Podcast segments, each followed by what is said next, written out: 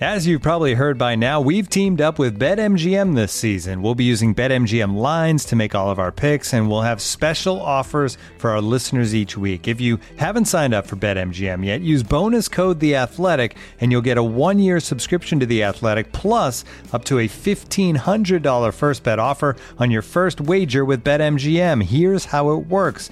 Download the BetMGM app and sign up using bonus code The Athletic. Make your first deposit of at least $10. Place your first bet on any game and claim your voucher for a one year subscription to The Athletic. See BetMGM.com for terms. U.S. promotional offers not available in D.C., Mississippi, New York, Nevada, Ontario, or Puerto Rico. Gambling problem? Call 1-800-GAMBLER. Available in the U.S. Call 877-8-HOPE-NY or text HOPE-NY 467-369 in New York. Call 1-800-NEXT-STEP in Arizona. 1-800-327-5050 in Massachusetts. 1-800-BETS-OFF in Iowa. 1-800-270-7117 for confidential help in Michigan. 1-800-981-0023 in Puerto Rico. First bet offer for new customers only in partnership with Kansas Crossing Casino and Hotel. Don't forget, if you haven't signed up for BetMGM yet, use bonus code The Athletic, and you'll get a one-year subscription to The Athletic, plus up to a fifteen hundred dollar first bet offer on your first wager.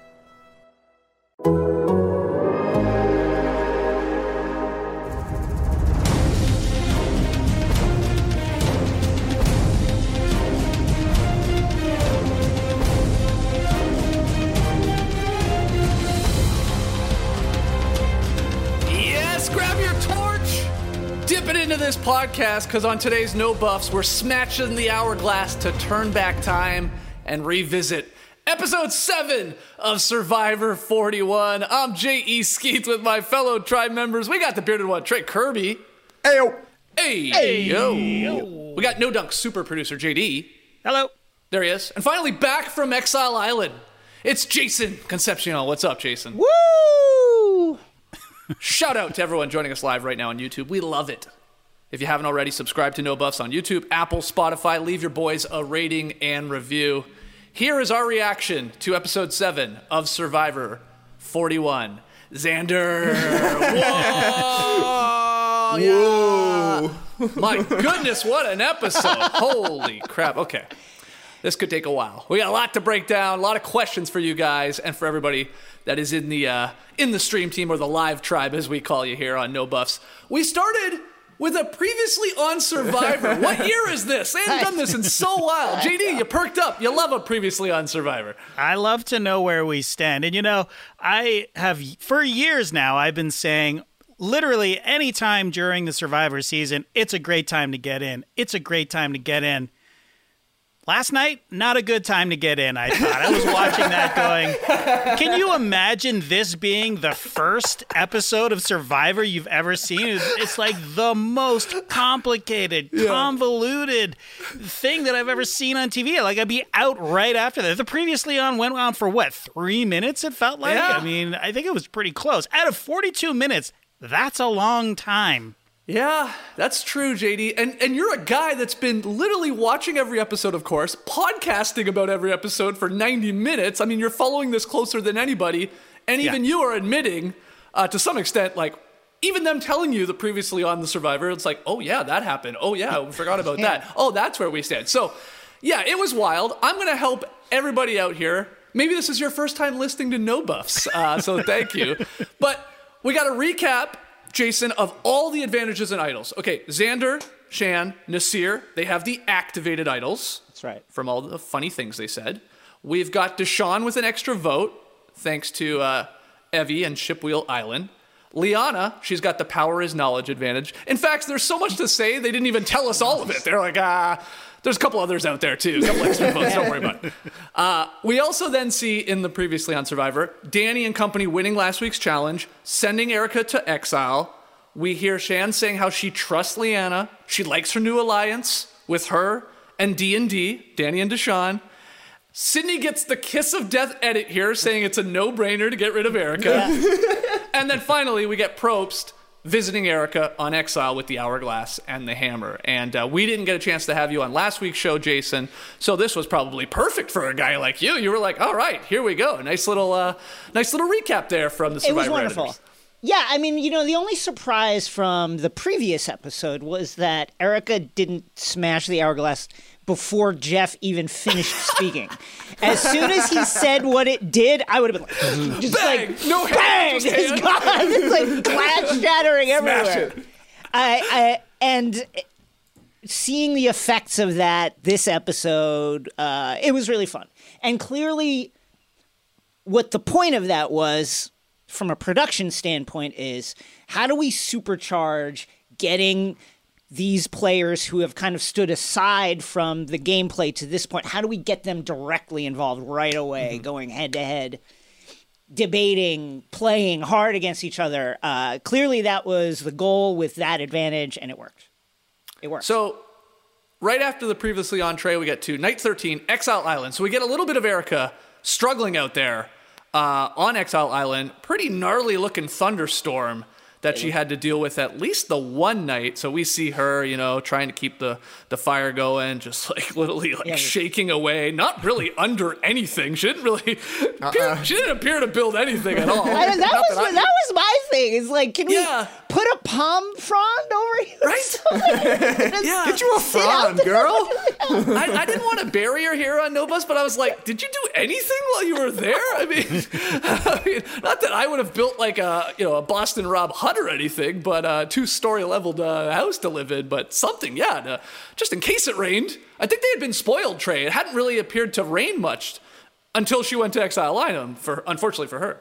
That's a fair point. Yeah, it's uh, been a pretty dry season, and I don't know. I guess if you're Erika in that situation, you're like, I'm here for two nights. Uh, I'm not building this shelter anybody else can use, so I'm just gonna focus on fire. And honestly, fair enough. It's Yeah. a lot easier uh, to focus all of your energies, I suppose, on building a fire. But uh, I don't know. It, uh, to me, it seemed like she just is like, I'm making it through this the best way I can. And that's all I care about. I don't care how comfortable it is. As long as I'm still alive and I've got my shillelagh and my hourglass at the end of things, I will be happy. I, I got worried for like five seconds of seeing Erika struggling through the night with the crappy weather, JD, that I was like, she gonna quit? Mm. I was like, oh my god, this would be really strange. You know, we went through this song and dance of like, here's the hourglass, you can change everything. We all assumed she was just going to. We were almost confused why this was like not a two hour episode or why wasn't it all within one. We were like, what type of cliffhanger is this? She's obviously gonna do it. And I thought, oh my god, this is why they did this. She might, she might straight up quit. I mean, obviously, mm. Uh, five seconds later, she was like, "No, I made it through," and we got a beautiful uh, actual sunrise. There you go. I'll show that to you guys. Look at that. God, gorgeous. it's gorgeous. Yeah, Gorgeous Uh, I, there. thought, I thought Raising that I thought that was a plant by the producers to have a sunrise like that. They put that sunrise there just for Erika. Nobody else was able to enjoy it. Totally unfair that they hooked her up like that. I yeah. thought. No, she didn't quit. She made it through the night. She talks to us about her experience out there and her decision that she has to make. And right from there, we go to immunity challenge, brings them all in. Probst calls in Erika and asks her to explain her decision. I thought she did a piss poor job of explaining actually what the hell was going on because Probst then had to be like, okay, actually, just so everybody's clear here. I mean, they almost edited out maybe what she said. Um, and we get our first of many flashbacks in this episode.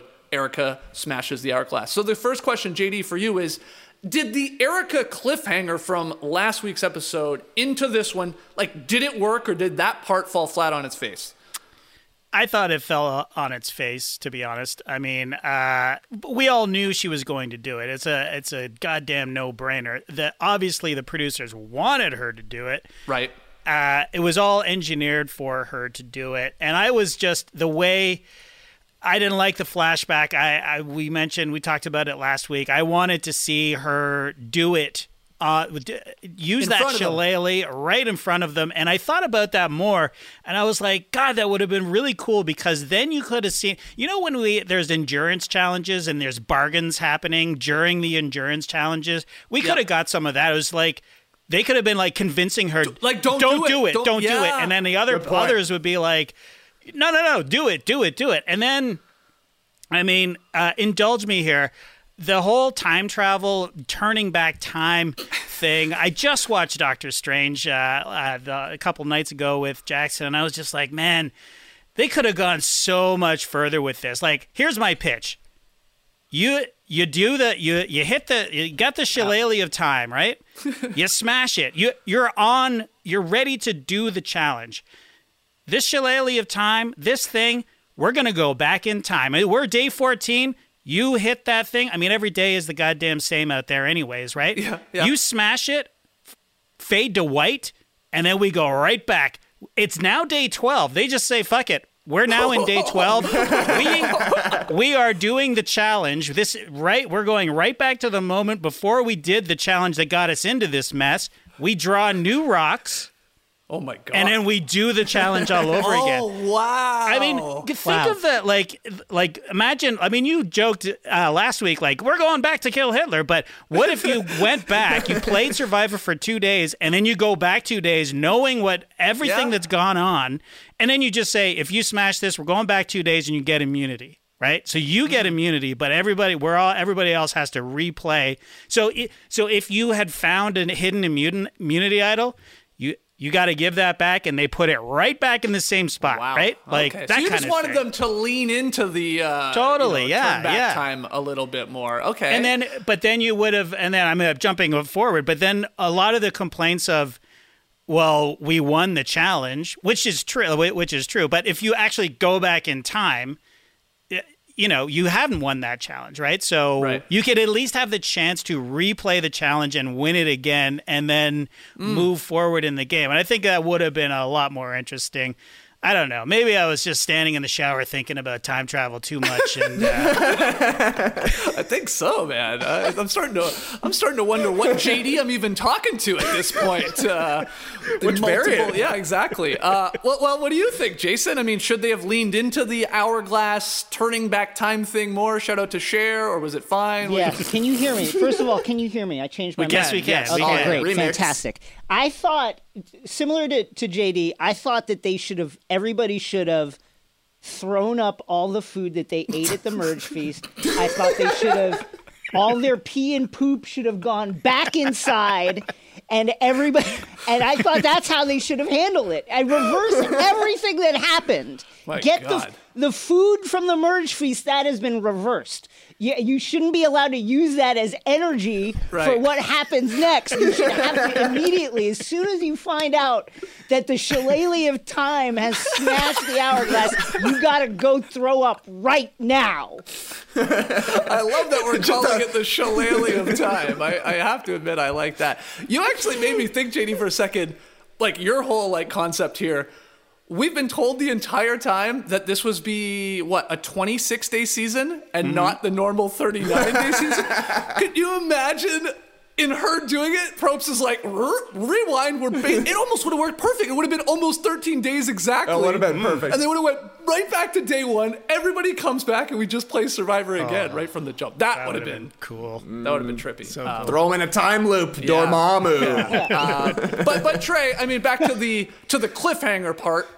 Was it a little like meh? In the in the end, I know like the rest of the episode plays out pretty crazy, but that part was it a little like this is what we were hanging off the cliff for? Yeah, the reveal of the cliffhanger wasn't much, but it also so much happened in this episode that there's no way they could have done a one hour episode last week, right? Like, there's no way Mm-hmm. Yeah, this could have been a one hour merge episode. It had to be at least two hours, a two hour mega episode. That would have been awesome, but, uh, you know, the everybody knew what was going to happen since they're the only repercussion for Erika if she doesn't smash it is that she could get voted out potentially. So obviously she was going to do it. There were a couple of things I did like about this immunity challenge though. Uh, obviously the line used to be "Come on in, guys." Now it's just "Come on in." And Jeff is trying to figure out exactly how to say it. So for this one, he was like, "Come on in." Real southern, eh? Yeah, Southern Jeff came out on this one. The Southern lawyer, come on in. Surprised he didn't have his cowboy hat on. And but maybe not the weirdest line at um, the immunity challenge. Because what was Erika's line? She had to say, "I smashed the hourglass and changed the course of history."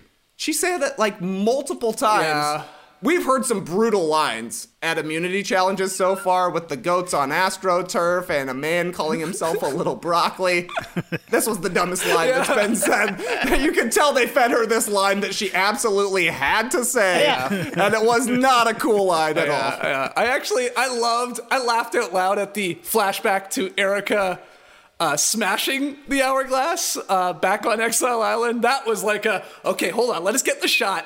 You know what you're gonna say? You know how you're gonna hit it? All right, here we go. We only got one chance at this. We only got one hourglass. Don't fuck this up, okay? Here we go. Three, two, one. We're rolling, and then you know, like somebody off, like mouthing the line to her. Um, but yeah, to, to the immunity challenge itself, we've seen this one before, uh, Jason. This uh, the, the the challenge where you can only use your feet. They had to release. This one is for the absolute freaks This out is the there. Quentin. Feet This is only. Quentin Tarantino specifically emailed in, and he was like, "Hey, uh, Jeff, yeah, I was, I was thinking, you know, I was just like at home uh, last night. I was thinking, wouldn't it be great if you got the, if all the contestants had to use their bare feet to pick up these really hard blocks, Yeah. and then they stack them up again and again and again." you know, the, the, feet uh, freaks are at home, just like, yeah. Yeah.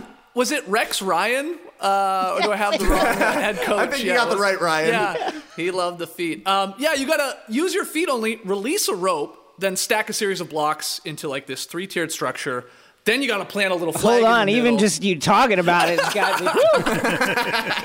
Oh, wait till on, you get to the stick. You want me to? Uh, you want me to slip my Allbirds off here, take off my socks, and maybe hold my mic with my feet? I was I was I was watching it last night with my girlfriend. I was like, yeah, get those hard blocks. That's right. You working on the third level now? Oh yeah, yeah. Put the third level up. Yeah, grab that flag with your little toes. Put it in the hole. Oh, seriously? I, I made a note. I was like, I like Sydney's toes style here. everybody else, everybody else was using this, Like this, using yeah. their souls to hold everything. She grabbed like her little her flagpole. Like wrapped her toes around it. I was impressed. I couldn't believe she didn't win it. I thought that was like the smart move. I was like, "Oh, this is nice. This is uh the next level here." Oh, Sydney went full Michael Jordan in this challenge too. Her tongue was hanging out of her mouth the entire time. I mean, concentration to do it. And she nearly pulled it off, but uh, in the end, Ricard uh, wins this thing. Evvie and Sydney right there. Uh, incredible editing on this too. You always wonder, like, how close actually is it? These like close-ups through the tiered blocks of like the little flag, like dancing around the hole. It's like. They had to have shot this after, Yes, right? yes, yes. Okay. Um, but it's incredible how they do it and the drama that they build. Few fumbles for uh, Evvie and uh, Sydney, though. And Ricard, like I said, he wins it. He secures a spot in the final 11. So only five people are going to be in play to be voted out Evvie, Sydney, Deshawn, Naseer, and Danny. Probst, at this point, this caught me by surprise, guys. I, am interested to hear if you, it did you as well. He slips in something out of nowhere about shot in the dark scrolls. Yeah. The, the, the, the die has now become scrolls, and he's just like, I, I just let everybody know those might be in play now, or nowhere to hide. So now there's Get along, scrolls. little dog. He's got some scrolls coming in now. yeah, so it obviously comes into play later in the episode. There was a reason he, he said that. But uh, JD, anything that you wanted to add about this challenge, which again we've seen before, I think is a I think it is pretty pretty great challenge. You know, no kink shaming here from me. Uh, I don't love the feat, if I'm being completely honest, but I think What it's was a it, cool uh, challenge. Was it Millennials Gen X? David's Goliath? Where do we see this last? Oh man, I, remember. I want to say. Baylor did this. So where was she in? Yeah, I think that might be right. Yeah. You- didn't you just watch that one? Am I crazy? Did you watch that one? Uh, I did. recently, I Jason? recently watched those two. Yeah. That's why I get them. I conflate them I in think, my mind. Yeah, yeah, okay. Uh, not too long ago for sure, but JD, yeah, thoughts on anything from this? And I have one more question. Were you surprised by everyone's, I want to call it a non reaction almost, to Erika and her turn back time? Like, right then and there, everyone seemed to play it okay in the moment. I know they had some other things to say later. Yeah, I mean, I think it was well. there was a great shot of Ricard and just like daggers. I don't know who he was looking at or if it, it was even that moment, but it was just he's got such an amazing, intense look. Sometimes Yeah. it is just like laser beams shooting out of his eyes. But then it was it's just mostly like shocked resignation. I would uh, almost describe it. It's just Yeah. like.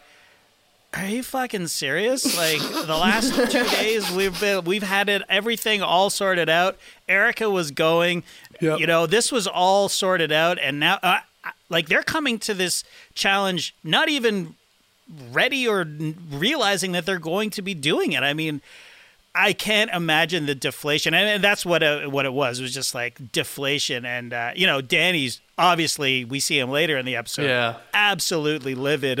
He wanted Like, to he wanted to take it up with Roger Goodell, send this one all the way up to the, to the league commissioner, and let's talk about this. You can't just change the rules. Yeah, yeah. I mean, Deshawn's like, yeah, you can, man. This is Survivor 41. this guy rolls with the punches. He's like, yeah. Oh. He does. He does. He He's definitely like, does. hey, uh, yeah, they can. This is a, a reality television show. It's they haven't done it before, but you know, Probst said things were going to be different. And like, yeah, Danny's like, what? We won. What are you talking about? You can't just then take that away. But yeah, I actually thought they played it pretty cool right there.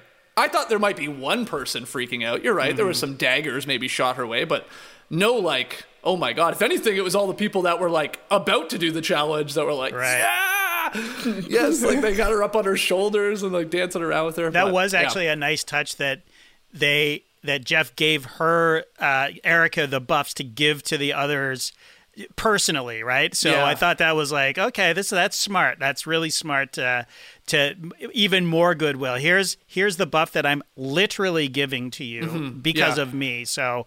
Uh, we'll see if that uh, translates to more goodwill in the coming episodes. But uh, yeah, I mean, and you know, as far as the that that challenge, I mean, you guys said it all, but the core strength required to do Yeah. that, uh, I mean, I would like, I just sit it. I would be a Heather. I would just be like, you guys, uh, I'll just enjoy the show. Get your feet up there, guys. uh, Oh yeah, there's no Heather way. must have been. Lo- Heather was like, "Yes, I don't have to compete in another challenge." Out again. sick, sick. Um, yeah, it was a, it was a good battle here. Uh, after the commercial break, we get Danny talking about how difficult it is for him to process this twist. I thought this was I thought this was interesting decision, Trey, for them to leave this in the episode. I mean, we had a guy out there. Saying this sucks. This is a dumb twist. This doesn't He's make like, any sense. Jeff is on some bullshit right now. this man told me I was playing to win, so I went out there, carried my team. All I got out of it was a delicious meal that I got to throw up and put my poop and pee back now. Uh, at least they gave him the feast, right? Like, I guess Yeah. that that is the, like, that's going to be Jeff's argument. Like, you didn't win immunity like I said you were going to, but you got to eat. The other tribe didn't. Good thing you got to eat because you're going into another challenge here.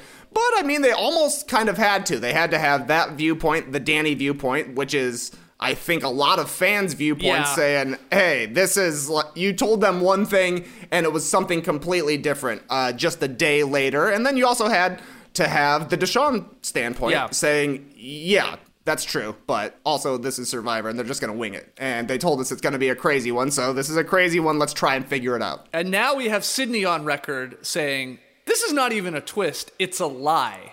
And I think that's fascinating. Now, she just got voted out. She's doing the press tour. She's pissed off. She doesn't hold anything back as it is. I mean, I think No. she's a great character. Um, but does she have a point, Jason? Like, like with this whole thing, is it is it too big brothery, to be honest? It, uh, And- she has and- a li- yeah. yeah, she has a little bit of, of a point. I think Survivor is at its best when you can let when you have advantages and twists that happen like this, but you give the players space to prepare and counter those things. When you don't don't just surprise them and they have no moves, no uh, you know, no kind of counter strategies to ba- to come back with. Uh, I, I think Survivor's at its best when you let the players play. So I think she has a little bit of a point. That said, with the fairness or unfairness, I mean, you know, uh, to Danny's point, it's it's unfair that one uh, tribe gets a former NFL player and and three of the other best physical threats in the game. You know, like that's not fair. So. Right. but that's left up to chance. That's in- left in up to theory. and so Yeah. listen I, I think she has a little bit of a point and certainly uh, you know i was listening to rob Cesternino's uh, debrief with her afterwards and she did she fires with both barrels on everybody Oh, yeah. That's great. does not does not leave anything on the table so yeah i see it you know i, I do wish this was fun and I think it pl- it served its purpose in terms of getting uh, a lot of the players who've been kind of like on the sidelines of things involved directly in gameplay. Um, but I do wish. I, would like to see the players have a little bit more information about what could possibly happen so that they have counter strategies that they can deploy. Yeah, I also wonder what this means moving forward, Trey, because people are now I don't know about season 42. I can't remember like the recording and all that, like if they've already done it and if they're going to even have a chance to watch 41 before 42. But moving forward, are we going to get to a point where like teams, tribes, players are going to be like, "Nah, let's not win this or let's be cautious about whatever because of who knows, they might just do the opposite." I, I wonder if that comes into play at all, or maybe I'm overthinking it because it's like they hear merge, they hear feast, they're starving, and they're like, screw it, let's win. And if they flip it on its head after, meh, whatever. That's Survivor, I guess, moving forward. I don't know. We'll see. If you put me on Survivor every challenge, I'm asking Jeff. You telling the truth this time, Jeff? You got a You Bible? foot freak, you absolute f- foot freak. You telling me what's really gonna happen here? But I mean, it is gonna change the way the game is played, just the same way that Russell Hantz going out and finding idols before Right. there were any clues changed the Yeah. game, the way the game was played. Even the introduction of uh, advantages, immunity idols anywhere changed the way the games were played. Because some people are like, I'm not gonna go look for this idol because it'll put a target on my back just looking. So Yeah. I don't know. I mean, it kind of feels like the safest move here is to heather it. Honestly, just heather it. Don't try and find anything. Don't try and compete too hard. Don't try and vote anybody out, and you will be cruising. You'll Well, be completely if, under what if the she's radar. masterminding everything? What if she God. is behind, eh, like just very secretly, quietly, like pulling every single string? Uh, that's like every survivor's like dream of one season. The, the the dummy or the person that you think is doing nothing gets to the end and then says, "Aha! I was I was acting the entire time, and I was pulling these strings, and I was even pretending to be someone I wasn't." Like we all always hope that's gonna happen. And I'm come on, actually a 32 year old woman. right, right, right. Uh, but I do like was your Heather idea, all along. I like your idea, Trey, of like telling Probst to put his foot on the Bible and tell me the truth. you foot freak. Let's uh, let's get it. Or uh, what about Hey, this? I mean, I was thinking about this when I was rewatching.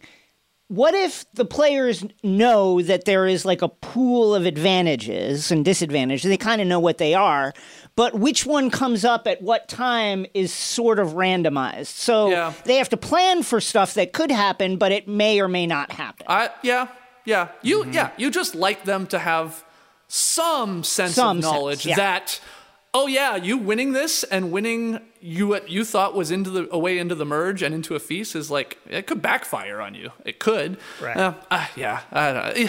it's so tough because you do want them to keep being creative but I think you can cross a line and and I and I do struggle if this one was if just a little too much. And maybe a part of me is like, I also saw someone ultimately go home that I didn't want to go Yeah. home. You know, if Heather goes home, I'm probably like, who cares?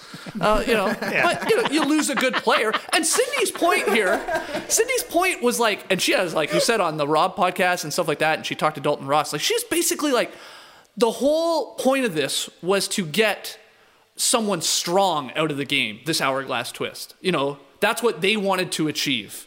Uh, you know, so she's like talking herself up by saying she's a strong player and all that, but I don't know. It, it might might be some truth. I love it, that yeah. Heather's most active tactic right now is just to be so happy for everyone with everything that's happening. Every all the time when they cut to her, she's like, and she's oh. just like, Nice, nice. "Yay, I got oh, congratulations!" Like, just I- so happy about everything. It's like, I, I'm I'm jumping like right to the end here, but there is a part at Tribal Council, and I'm going to show a picture of Heather here, where she's just sitting there amidst all the chaos, and she just goes, "This is just ah, this is all just ah." ah." That's like the four words she said in this episode, but uh, I, I'm starting to, I'm starting to become a Heather fan. Heather heads only on the no buff stream here. Uh, but honestly, uh, uh, flash forward as well to Final Tribal Council. Not Final Tribal Council, but tonight's Final Yeah. Tribal Council. Um, Deshawn says, I wish this were a game that let my social skills talk. And that's what we love about Survivor. Yeah. Right? The scheming, the making relationships. This feels like it takes that out just enough, Yep. right? Where you're like, this is a little bit of a game of chance here. And that's more Big Brother than it is Survivor, which there's a reason I watch Survivor over Big Brother, and it's because it's all about the scheming and the relationships, Yep. not so much the producers coming in and doing all this random stuff. So for me, I totally agreed when Deshawn said that at Tribal Council. Yeah, Which ex- makes- except that. Oh, sorry, go ahead. No, I was going to say, JD, which makes your sort of twist to this twist, I think, make more sense. Where she had to come back, says she has the hourglass, and then let's hear it. Let's hear it from this side. Let's hear it from this side. Let's see who can talk on their feet. Let's see if Deshawn can talk his way out of her actually smashing it. That's intriguing uh, and a little more fair than just she's alone on an island. Oh, by the way, you are going to be playing in this, and you might lose, and then you might go home because you've been out of the game for two days. But if you smash it, you're good for another, uh, you know, another tribal council at least. Like it's, it is a no-brainer. Sorry, go ahead, JD. Well, exactly. As a, uh, to further that, any other player other than Erika, it is more of a decision. So you're giving a player a massive amount of power, which I like, and you're giving them a conundrum and a chance to really flip the game on the on its head, which is what I think they designed that advantage to be. Right. Um, and it's been pointed out elsewhere. If it had been Naseer or anybody else, I mean, he Naseer wouldn't. I don't think he would have smashed it because Yeah. he would have been throwing his entire tribe under the bus, Probably and so. he would have probably been in a in a more advantageous position to not smash it. Yeah. uh, go do the challenge. He has an immunity. He's got an anyways. idol, yeah, so, uh, you know, I. I think I hope that they keep this. Uh, I I just th- I just hope that it's a little more earned, um, and uh, becomes uh, there's a yeah like everything we just said just uh, hey let's deliberate let's sell me on this or or something I th- I think there's something here I like time travel is what I'm saying Okay. Okay. Um, well, let's get to the plotting and the scheming here of this episode. This is where it really starts to pop off. We got Ricard and Shan. They just start throwing out some names. You know, Ricard is he's got the uh, the the the immunity win. I Yeah, think- clutch win, honestly. Clutch Huge. win for Oh, Ricard. huge like, win he would have been on the chopping block if he takes the L. I don't there, see so how big he couldn't time have win. been. Yeah, uh, I'm with you. He actually smiled for the first time the entire game. I'm, uh, I'm pretty sure too. Uh, And shout out Beeman. to Sydney. I think she said this on the Cesternino podcast that Ricard is a dancer, so the only person that beat her is a dancer. I was like, okay. he's got moves. Uh, yeah, I guess he's got moves. Okay. I'm not surprised. So yeah, those two, you know, they we know that they, uh, they th- this is old hat for them. They're used to vote out people. So yeah, let's start throwing out some names. Ricard thinks that Naseer has an idol. Right away, everybody's like, he does. so everybody confirms that, and he's like, okay. yeah. So he's like, well, what about Evvie? And someone asks, I think it's Danny. It's like off camera, you don't see him saying it, but you hear his voice. Do you think uh, Xander would give Evvie his idol? And right away, I think it's Shan's like, no. Everyone's like, no. There's They no don't way. think like that. They just dismiss it so quick. And they're like, okay. So Danny then takes this whole plan, this idea of getting out Evvie, he takes it to Liana. And she seems a little shocked by it, uh, Jason, because she's she's torn between her old tribe, which is the Yase tribe, the Yellow tribe, which is Evvie, which is Xander, which is Tiff, and then she of course has this connection with Shan.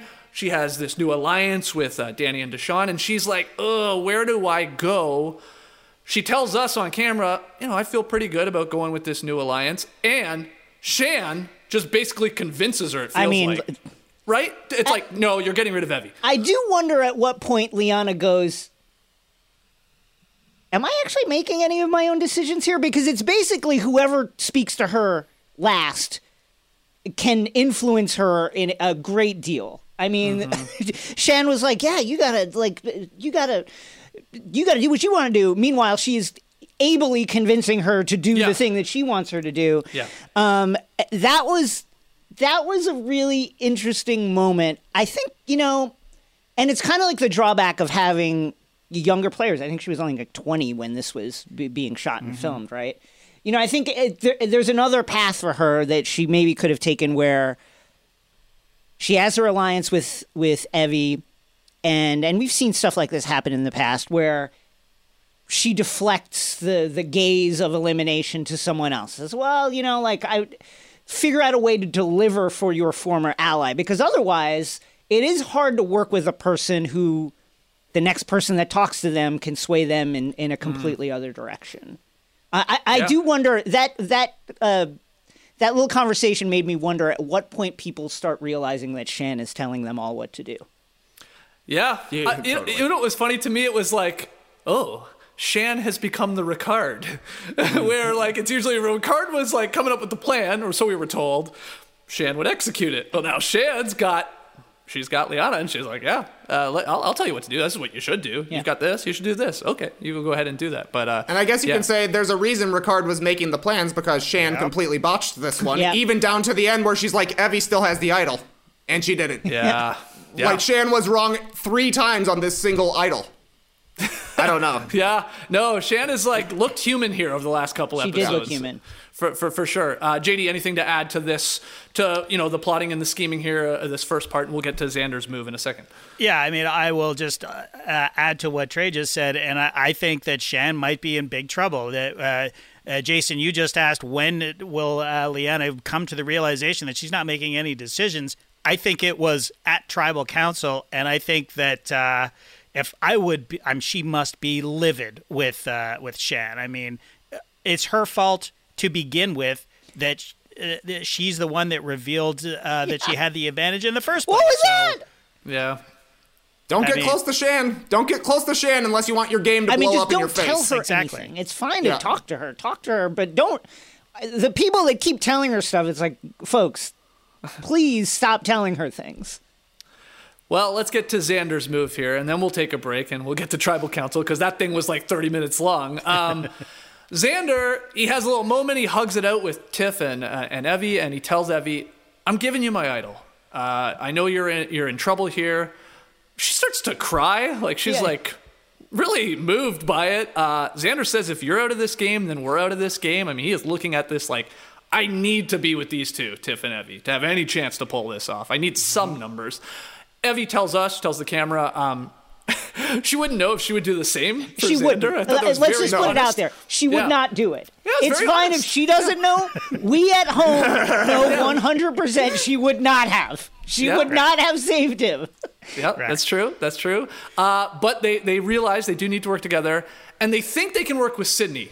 They think that's one person that they can get from the Luvu tribe, maybe get them on their side, and sort of start to balance out the numbers a little bit closer.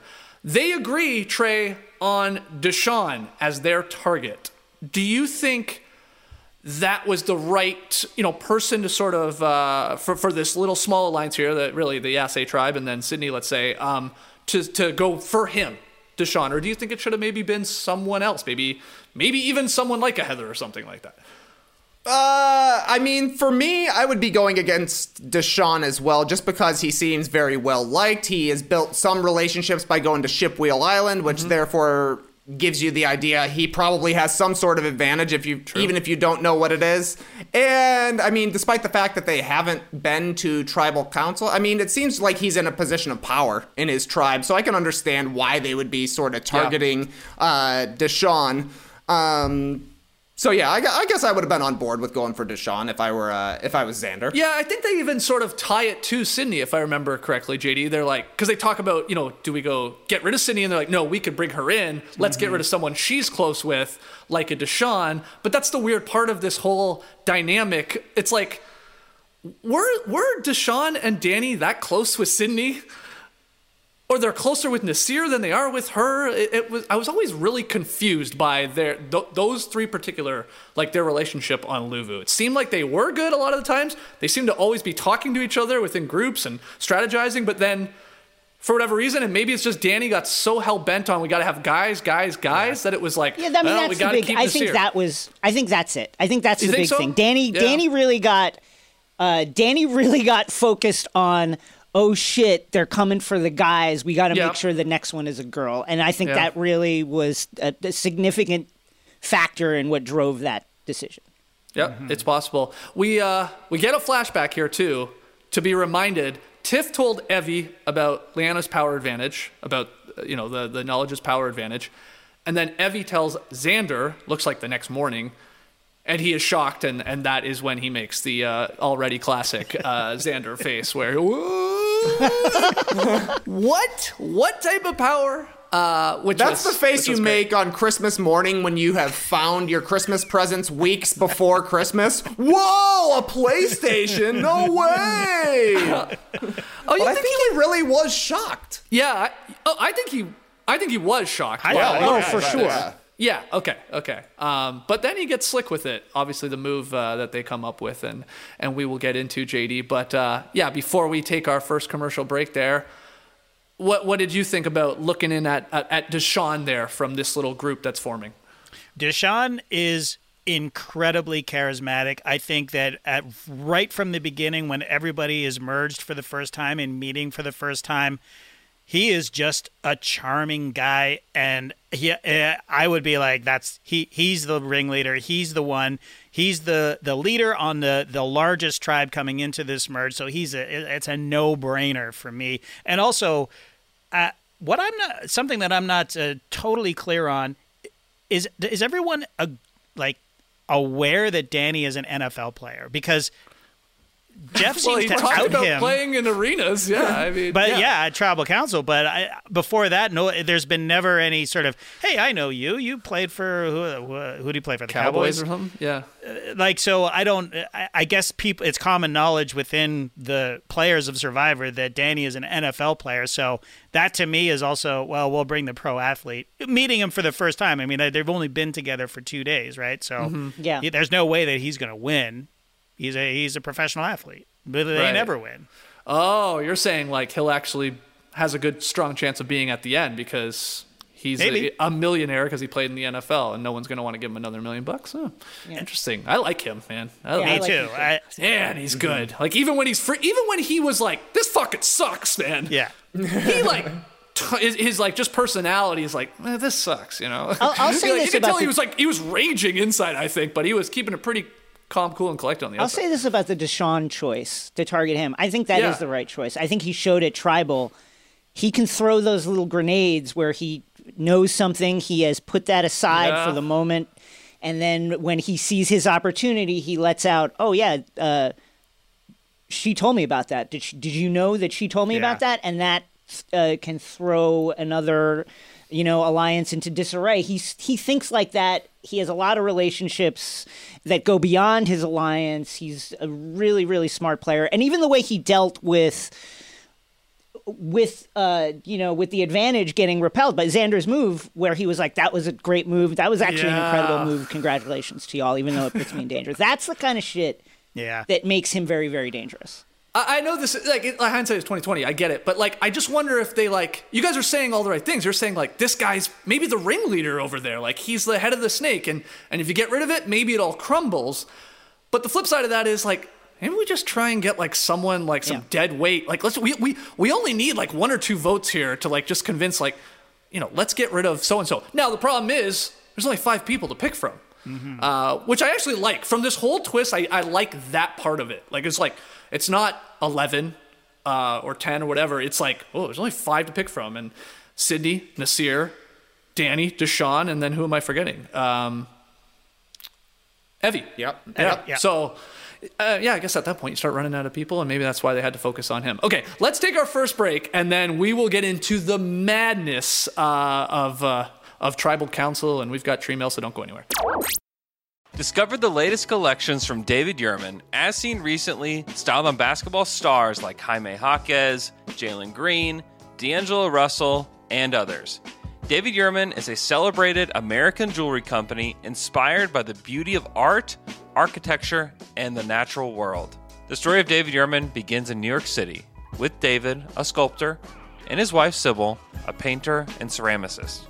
When the artists began collaborating, their goal was to simply make beautiful, designed objects to wear. Over 40 years later, the Yurmans and their son Evan continue to redefine American luxury jewelry with timeless, modern collections for women and men defined by inspiration, innovation, consummate craftsmanship, and cable, the brand's artistic signature. David Yurman's collections are available on davidyurman.com.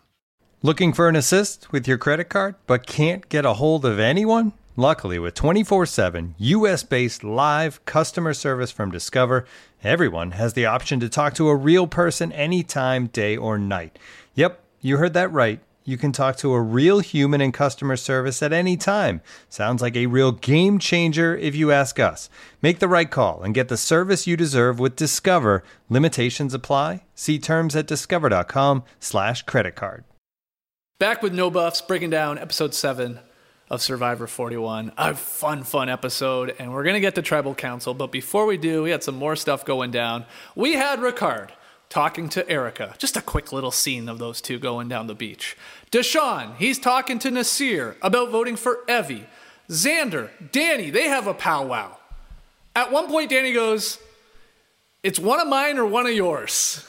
Uh, they come to the table, two families, to make a deal. Uh, Xander then tells Danny, Evvie's going to be safe. He just tells him that to his face. You know, I like you. I trust you. You've been good to me. Uh, Evvie's going to be safe. He also shares with him that Liana has the knowledge is power advantage.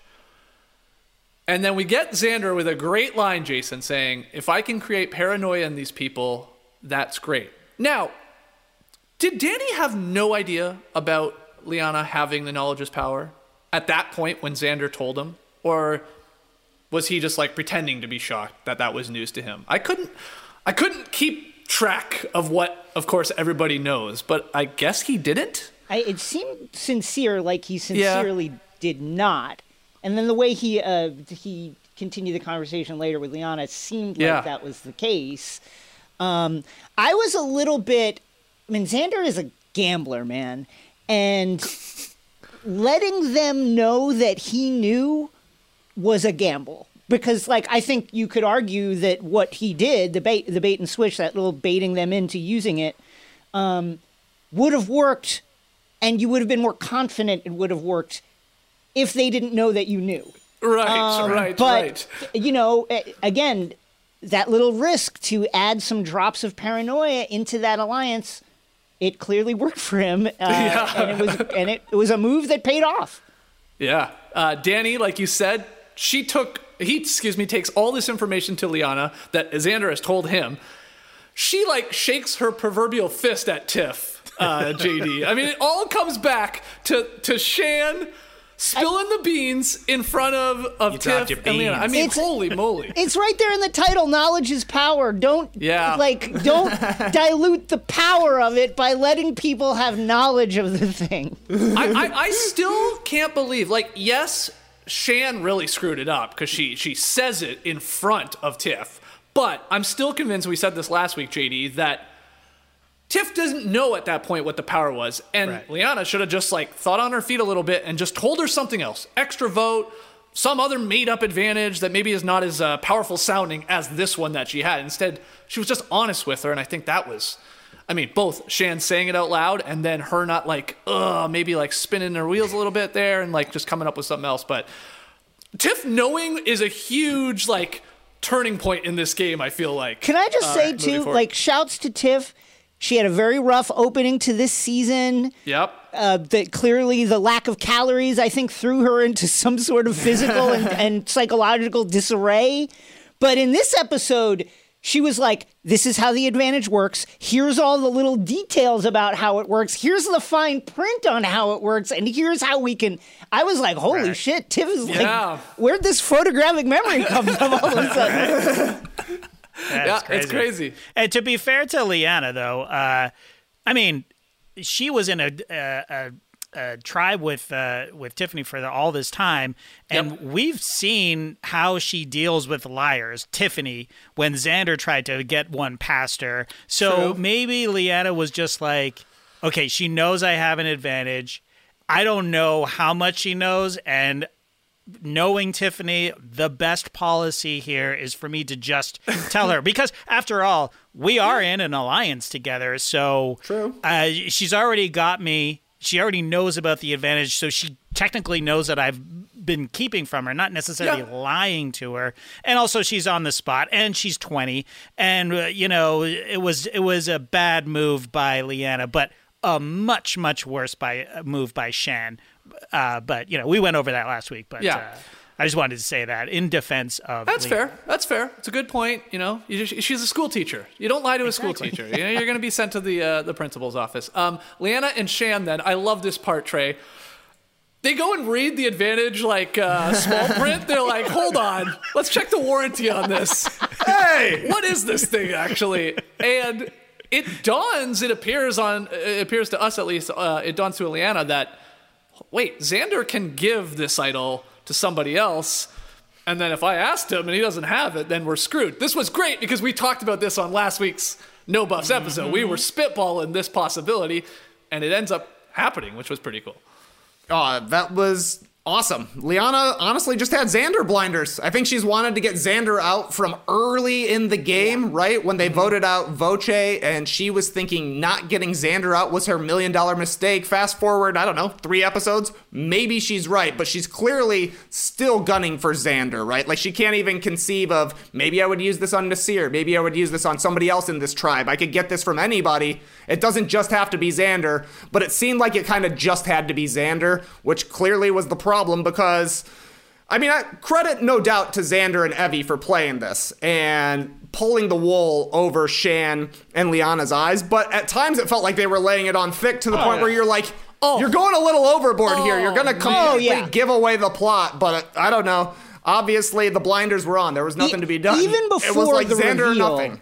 it was pretty obvious what they were doing because they just it is like, yep, she's safe. I'm gonna give her my I, this idol is gonna be played for her. That's my idol, my immunity idol that I will use. I will be placing it on my body Right. and keeping it. I will have me it in my hand, the and then I remainder will of the hand it to game. Jeff. Yeah. at, at tribal council, especially, I was like, my God, you guys are going overboard. Because this little, like, weird uh, meeting on some path, the three of them, Evvie, Xander, and then Liana, right before we go to tribal council. This I thought was this was fine. This was slick. Mm-hmm. This was they all come together. They're all lying to each other, but they're telling her, you know, I've got the I've got the idol. It's right here. Right. I'm gonna play it if needed. He says that, you know, like yeah, keep it close to close to the hip, close to the junk. And then Xander actually leaves, and then Liana's like, why isn't he why isn't he just giving it to you now? Like why wouldn't he give it to you directly? And I thought Evvie with a slick line, I don't know if they had talked about this, but he just said, she just said, excuse me, he wants that moment. And I was like, Awesome line. Like That was great line. Great line. So so good. And putting the fake idol in the paper, that sold it. Like, I mean, like Oh, let's let's be honest. Like Yeah. as thick as they laid it on, when you see it in the paper, and it look, it's a good one. It's a good fake. Yep. When you see it in the paper at tribal, the tortures are going, the your blood is up, your heart is. There's no way that sold it. totally. You're like beads wrapped up. That shit is It's real. real. Especially when they had like talked to her, Yes. pretended that they were working with her. They're they're being a teammate. You know, Yellow Tribe's strong here, and like, yeah, she's she's convinced. I I want to know so bad, JD. Like, how long was this plan in play? Like, Yeah. you know, did this take an hour to come together? Was this the entire day? I like I I, I would love to know that uh, because they executed it in the end flawlessly, even if it appeared to us they were going a little overboard. Especially at tribal council, like, like when Evvie was like, "My little jungle boy here," and like Yes. slaps him on the back, like he shall save me with that. Well, immunity. we've had a That's for me. relation. I've known her for the longest, so it just makes sense that I would save her like- with my immunity idol. Yeah. It's like, okay. Relax. It's like Uh, somebody watching somebody build the most elaborate trap ever constructed for a specific person and they walk right into it just and it's so obvious to everybody else it's just like You're right that she had the blinders on. Like her voice shakes. She was so excited Yeah. to do it. yeah Yeah. She was like, she, well, I I would like to read this advantage that I have, right? And then she could not wait to get the words out. And then when she turns to him, so I just have one, qu-, like, I could feel the adrenaline pumping through her. She was on the line. There was no Totally. way she was turning back from it. Oh, I actually, totally. I, I sort of almost felt bad for her when she, at one point, after Xander, you know, says, "Gotcha, this is a fake," and I know we'll get into the details of it, but she turns to Shan and is like, "Our Evvie still has no protection." Like she's like, she's like really shook. She's Yeah. like, now, in the end, she, was right. actually right, Yeah, but but at the point at that time, you know, Shan's like, "No, you fool!" Like They You're got right. you. They you fool. you. You're right. Well- you're totally right. I don't think though that Liana was thinking somebody else has it. I think she was so like, Oh, oh, yeah, my yeah, god, yeah. What is happening here? And is like, does he have it still? Like, hold on, he just gave me a fake, but could he still have it anyway? Um, we'll get into the details there. Like I said, crazy, crazy little scene. Hold on, there. real quick question. A good one from Derek. Where did he get the beads? Yeah, I always that's a wonder great. Yeah, question. where? There was like a fake idol kit on a previous season, right? Yeah. But I don't know where he found these beads. Okay, I've heard from other, you know, Survivor contestants like there are things like on flags and like ah, just Okay. like decorations on set and maybe just crap you find on the beach too. Sure. But you're right. I mean, it looked really good. It looked Yeah, it looked really good. yeah, those were similar. But I also love how Survivor over the last couple of years has has made the idols themselves just like look pretty shitty and like basic. Yes. you know, they used to be elaborate. Yeah. like, yeah, good luck. But now it's like I guess anything could be a, a an idol. So. Well, yeah, we, we've he seen somebody try to pass off a stick, right? Uh, Oh, yeah, uh, for I can't remember who that was, but uh, Yeah, if Xander pulls that's, out a uh, stick wrapped wrapped in a paper, people are like, "That's fake." We're asking somebody else. But beads, man, anybody will buy beads. Yeah, yeah. Uh, so we get one more scene before tribal council. It's just like the classic paranoia setting in. It's probably an hour before they're headed there. Liana is telling Deshawn that his name is being bandied about. He tells his group that the only way he's going to feel comfortable is if they vote for Sydney. Because the plan was Evvie. But now he's like, well, now my name's coming up. If an idol is played and we botch this, then I'm probably going home. So let's just go Sydney instead. Sydney goes to Xander. She says, Am I cool? She also goes to Shannon Liana. She's like, Am I cool? She's just trying to find out like she's gonna be okay. She knows something's up and you know, she she's not she's not that dumb. I mean, she ends up playing her shot in the dark scroll or whatever the hell it is at this point, because she's like, I'm not feeling great about this. But we head to tribal council with Liana telling us she's turning into a badass and calls forth the names of two queens, Sandra and Parvati. Yeah, yeah. Rough. Rough. Tough one. Yeah. Tough one. Yeah. The editors are doing her dirty there by, by keeping that that. was the in there. double kiss there. Uh, yeah, exactly. So, we're at Tribal Council with 24 minutes to go, Jason, in an episode. we were. Uh, I'm like, are two people going home? Like, what's going on here? There's a lot of time. I, like, some people think this might be the longest amount of airtime ever given to a tribal council that was just one vote out.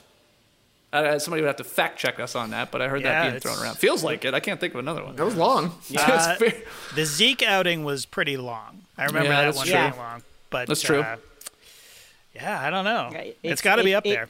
When we went to it, uh, I remember looking at the clock and just being, "Wow, this is gonna be a live tribal." Clearly, It's going down. Yeah, yeah, that's the thing. So we start with it not being live, really. Deshawn talks about his game being super social. Um, Evvie says she's nervous about being voted out, but then this is where she starts laying it on thick. Uh, luckily, I got my jungle little bro here. hey, you know, Xander, of course you got me. I got it right here in my pants. I'm gonna hand it to you. I'm definitely handing it to you. Uh, yeah, I have in my notes here. Was this not one of the most obvious tells of all time? And it sounds like everybody agrees with me already, Trey. Uh, yeah, they they went a little overboard. Maybe they went so overboard that Liana's like, this they can't possibly be faking. Like, uh, Sure. they're trying to double switch us here. Yeah. And I mean, Xander has practiced radical honesty the entire time. Yeah. He's told about his advantages from day one when he found him. We're like, why are you telling everybody everything? It finally paid off, you know, 15 days later. He was honest, honest, honest, honest, honest, and then changed one little set of beads at the very perfect moment. Um, so yeah, I mean, I thought it was obvious to the point where I was like, they're doing it. They're doing it. They're going to be pulling the fake move here. And then he pulled out the fake idol. I was like, why are you showing them that you still have the idol? I was faked out on it for sure. Yeah. Um. So I mean, quality stuff. Yeah. So, but it it definitely felt like uh they should have sussed it out. But I don't know. That fake idol, it was so good. That was uh, clearly the best fake idol in the history of the game. The most effective, I would say, and uh, the most exciting. Great stuff. I, I can't Um, remember. Did we know that it was fake before he says it's fake? no. no. No, We don't- we no, don't, that's no, right, yeah, yeah. because we get to it right here. So Evvie talks about her relationship with Xander. Uh, you know, she's laying that on thick still. Deshawn questions how tight it is. Uh, one of you mentioned this earlier. Slick move by him. Um, I think Very Jason, it was slick you, move by him. Where he's like, He's just like, I, I knew that guy had the idol before I knew him, before I ever even met him, because she Yeah. told me on Shipwheel Island, and then. Uh, you know, Xander's like, oh, you know, Probst is like, does this change anything? He's like, oh, okay. It's Evvie, Evvie was Evvie was uh, she got her bell rung in that moment. She was just like, uh, but that shouldn't uh, that shouldn't change anything uh, at all. Still my little jungle boy, okay? So so, so yeah, then we get Liana has been convinced that he does have it. It looks real enough. He's he's got it wrapped up. She's like, I'm gonna do this. She does the knowledge is power. She has to explain to everyone what the hell it is, and then she says, "Do you have an idol, Xander?" No, but you can have this fake. And then we get the flashback right before Tribal. Xander giving all of his weapons to Tiffany, but he kept uh, he kept the fake and he put it in the uh, real, I guess, um, you know, uh, directions or whatever the the, the parchment. Um, do uh, do you think for television, for delivery, that Xander like knocked this one out of the park, JD? Like on a scale of one to ten, him throwing it back in her face, how would you grade it? Like perfect ten? You know, chef's kiss, eh, you know, average. Where you have it? When I watched it the first time, it was absolutely chef's kiss.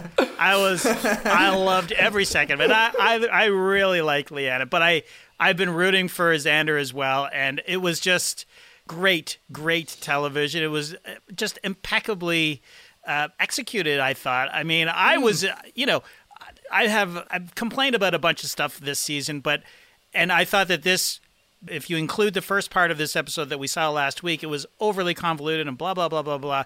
But I was on the edge of my goddamn seat when she asks him for the idol and then he presents her with a fake idol and it was just like ah like I just I was loving it. I loved it. Okay, okay, you're high on it. Okay, I have a question, Jason.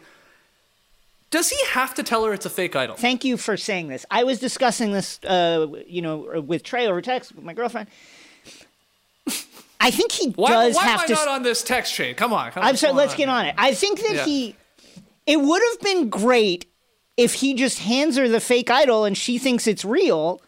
They throw all their votes on Evvie. He plays the idol, and they pick off. You know, pick somebody, Deshawn, Danny, Yes, whoever you that's a want. great- great um, point. that would have been cool, and that feels very Survivor to me. This goes back to the kind of you know the kind of original sin of this uh, advantage is that you can't lie. Like, th- I, I think the fact that he Uh. Right. has that you have to tell the truth Yeah. kind of sucks, and it takes that play off the board. But I wonder, much the same way that there is that loophole, if he gives the idol to somebody else and they're holding it in that moment, like what what actually constitutes if somebody is merely holding it for you and you still are calling how it's going to be used? Did you really give up ownership? Do you have to physically be holding it? Yeah. Similarly, can he just give her the fake idol and not say anything? You know, or can he say no in a way that makes it like actually yes, here's the idol. I had to give it to you know like what are it's it's so fuzzy that it was a little unsatisfying in that regard. It felt like Yes. there was still envelopes to be pushed.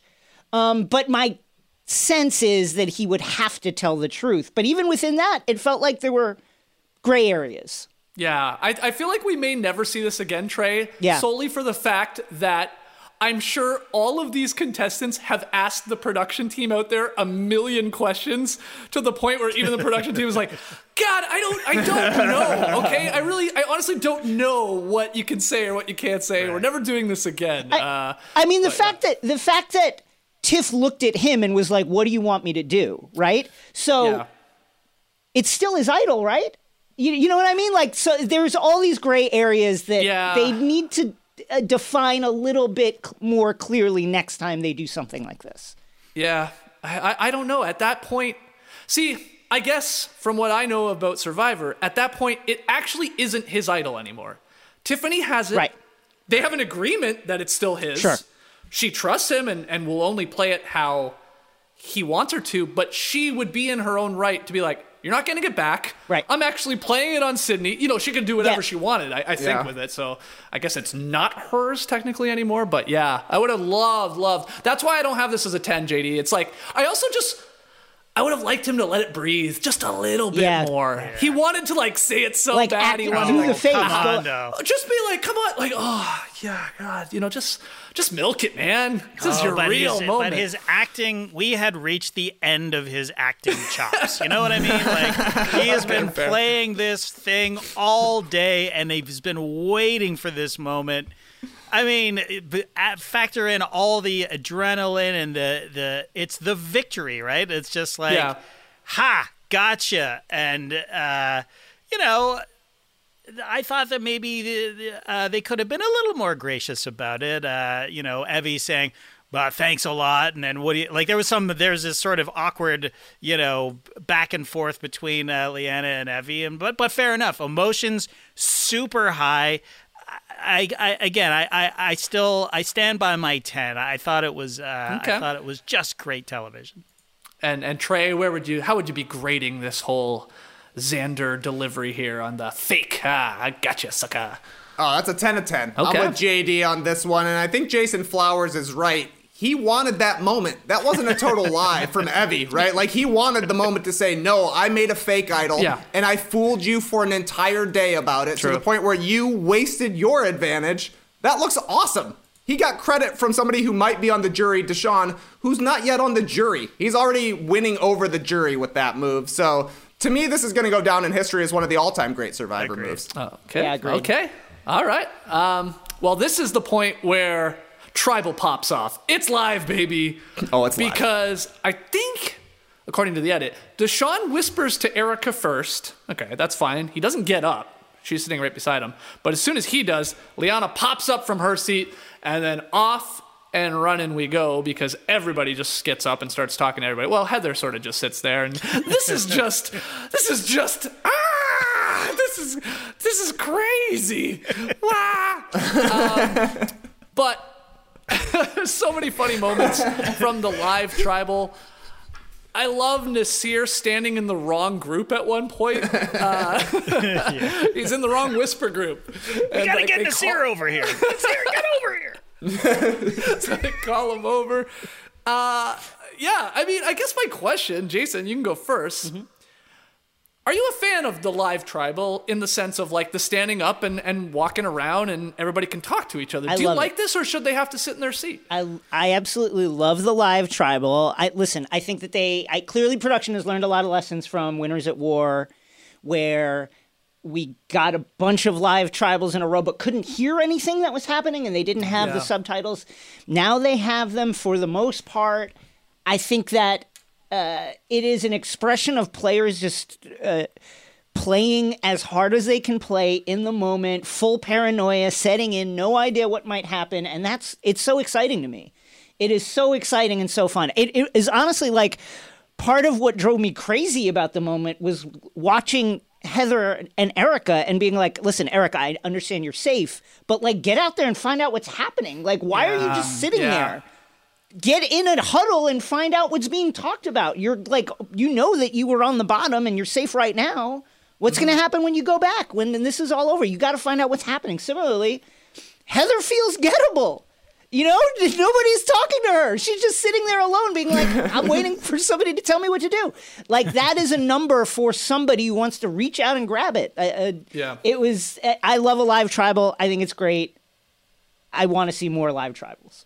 Wow. Okay, this is my pushback. I don't know if I want to see this every week. Sure, of course. Uh, I, I- think it's uh, every once in a while. I think it's electric and it's very exciting. It probably comes a little tiring if it happens like that one season where it did feel like it was happening every single week. You're like, okay, and yeah, we weren't helped out by not even knowing what the hell was going on. But Trey, were you following? I guess this live tribal. Like, did you have a yeah, did you have a decent sense where people were sort of lying and, and the factions? And did it help that they were literally in two factions and then a couple of people were just sitting there?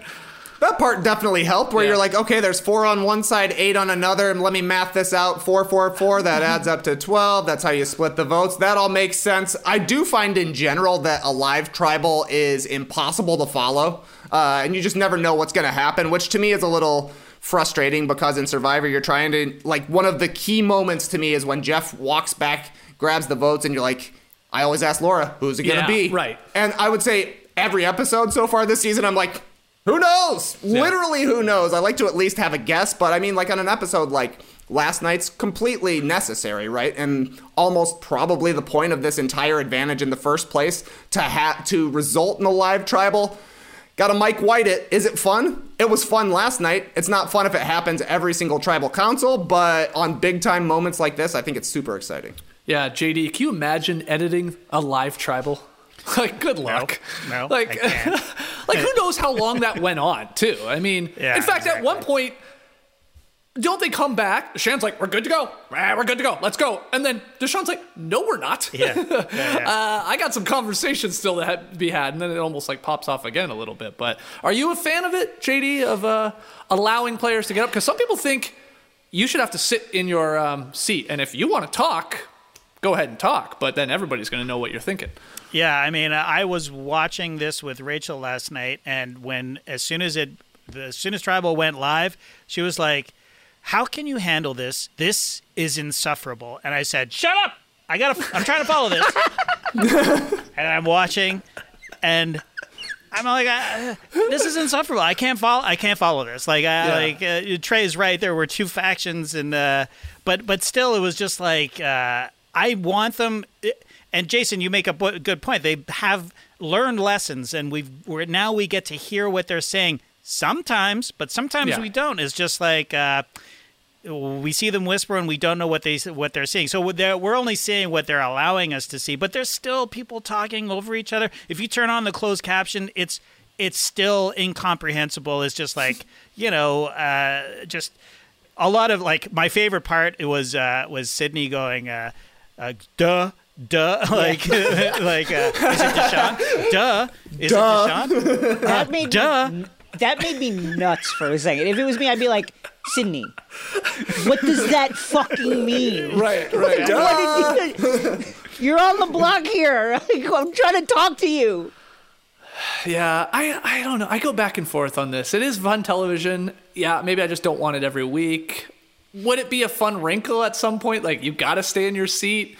You gotta you gotta do all your work before you show up here in a way. Yeah. Um, because that's what happened here too. Let's not forget. They have their plan. We're doing this whole thing. where We're stealing an idol. We're set. We're golden. Uh, see you later, Evvie. And then, oh shit. Whoops, nice move by them. Well, we better have another meeting. It's like One uh, thing that. I think that um, there is stuff I think that's revealed from a live tribal that that is that is useful and very impactful when you when it's just called out. Like there's that moment where they were like Naseer, get over here, and then Shan, it- they're trying to figure out like how the vote might break, and then Shan is literally just looks, and there's four people over here and seven people over here. It's like they can't they can't beat us. Don't worry Right. about it. Just Yeah. vote the way we want to. Like count it. They don't have enough. Right. And I think stuff like that can be really useful too. Yeah, I've heard people say, why doesn't one person from the smaller tribe, the little faction, just walk over, stand right there, and just hear everything they're saying? Which, sure, I mean, you could do that. Rondo- The concern, Rondo of cour- style. Yeah, the- Rondo. right. But the concern is, I think, you know, you just piss people off in a heated moment Yeah. where. The, those people over there, the bigger the bigger faction is like, well, screw it, let's just get rid of that person. get this If- if guy. you can- now, now you could have got slick with it and sent somebody that had no chance of going. Like Xander's not going anywhere. He's not even capable to be voted for. So have him walk over there and just like find out what they're doing. But you're right. Shan at some point says we're splitting votes because Yeah. we have the numbers. Also, we have an extra vote. Now, so does Xander, and he doesn't play his. But like, we can get there.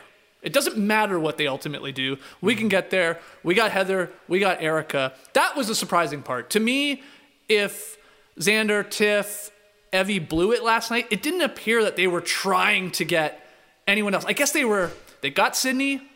They maybe had Naseer for a second. They didn't fight to keep Naseer. I when think that was that over. was my uh, point about like Erika and Heather and these people that are just sitting there. Like, Yeah. it it really felt like there was another move to be made there. Like, really, you could flip it on them in a significant way if you make your if you pitch it right. And it felt like they left they left some meat on the bone there. They could have Mm-hmm. Right, really right. really gone for the kill, and they kind of didn't.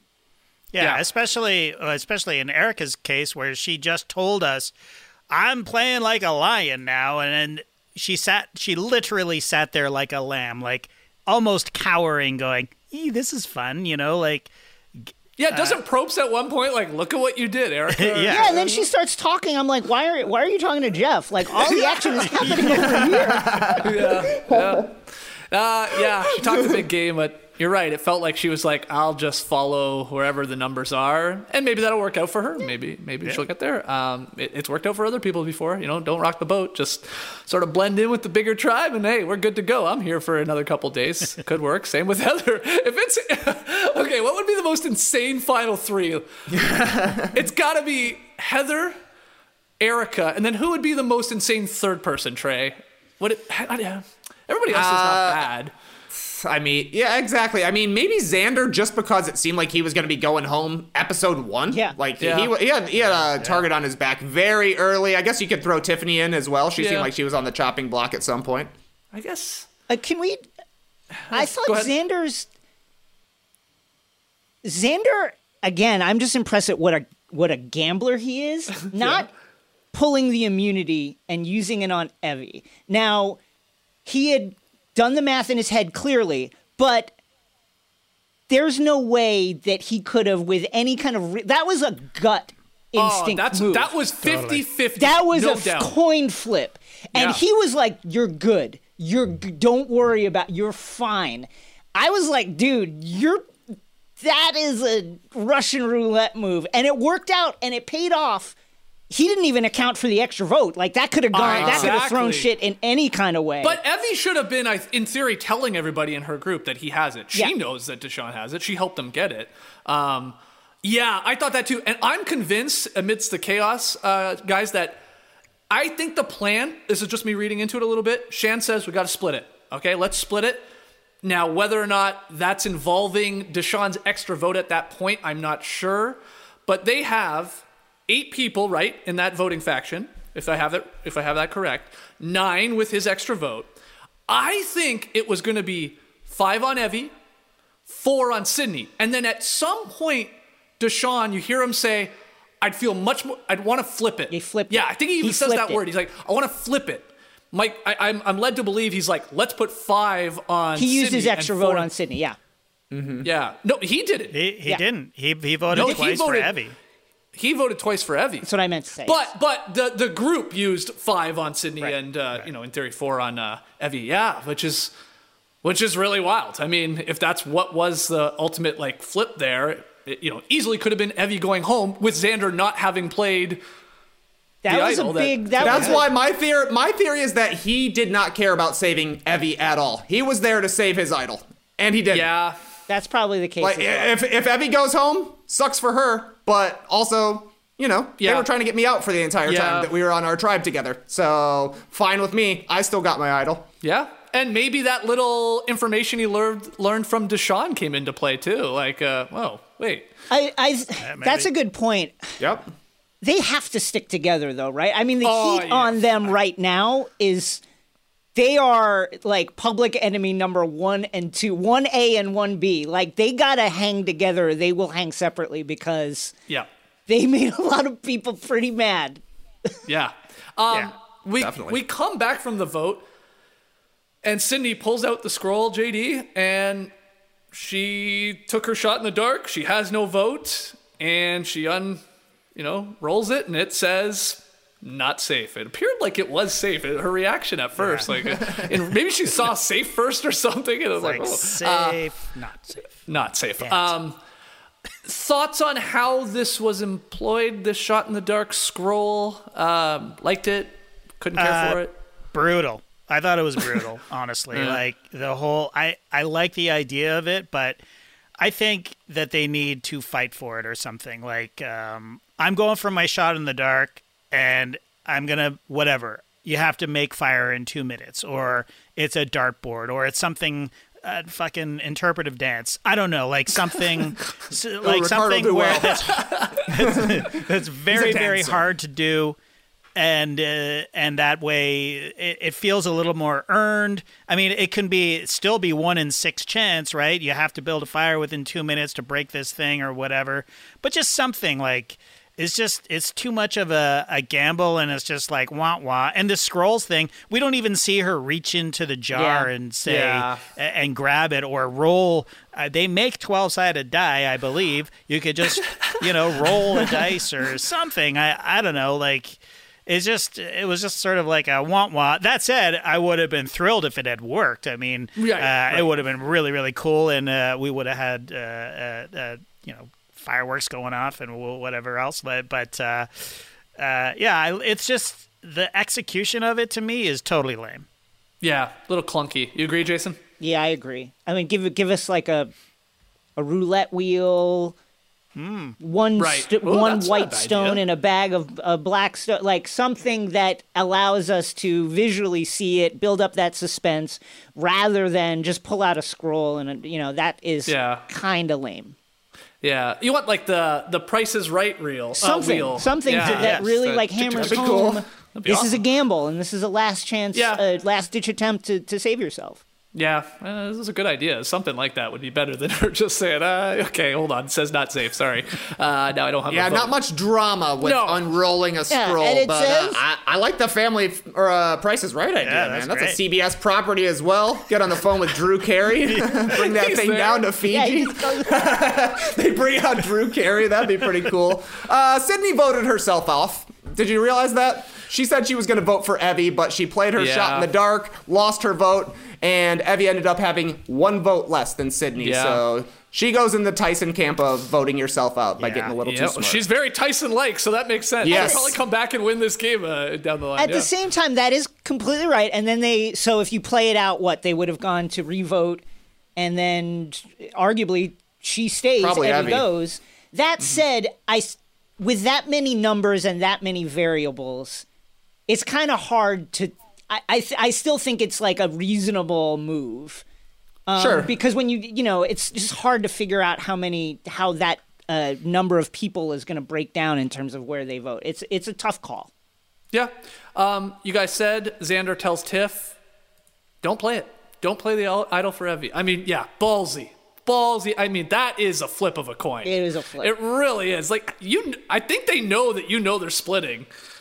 You know where it's going. Uh, two people, and you're saying I'm not going to save one of them. I'm with and, me- you, and Trey. meanwhile, Evvie is out here like, a play it. No, no, play it. Play yeah. it. Yeah, Yeah, play Please it. Please play it. yeah. And Xander's like, nope, you're good. Don't worry about it. And I'm I'm 100% convinced if Tiff wanted to, she could have played it for her. It's I her you're right. decision, but she's saying, you know, it's yours. So, you know, we are a group and you tell me what to do. I- I'll do whatever you want. Hey, don't do it. Don't do it. And uh, yeah, wow.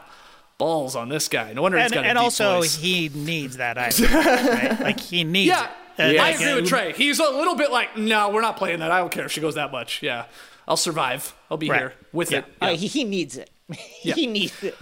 well, wasn't he? He was chatting up Naseer. Uh, was it this episode or last episode when they first got to the merge, and they were episode. kind of bonding over both having idols. Yeah. And so, I mean, Naseer seems to be on the bottom of the Luvu group now. I mean.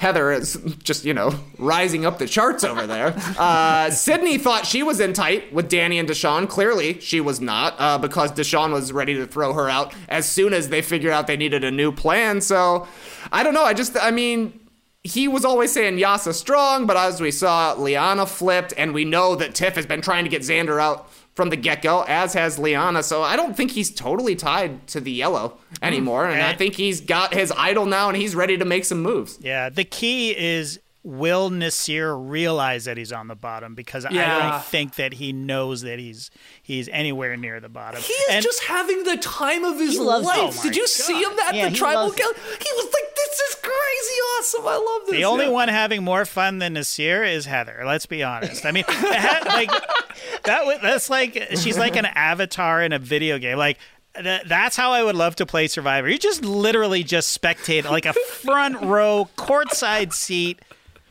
And you're just, and she made the merge, so she's gonna enjoy the the the the whole experience of being on She the made jury. the jury. Yeah, she's exactly. gonna, Yeah. she's gonna. Oh, we're seal getting Heather in every fate. ep. I mean, she is the the goat in the survivor sense, the Yeah. goat of all recent memory goats. Oh. E- everybody would love to. She is there because everybody looks at her and says, "I beat her."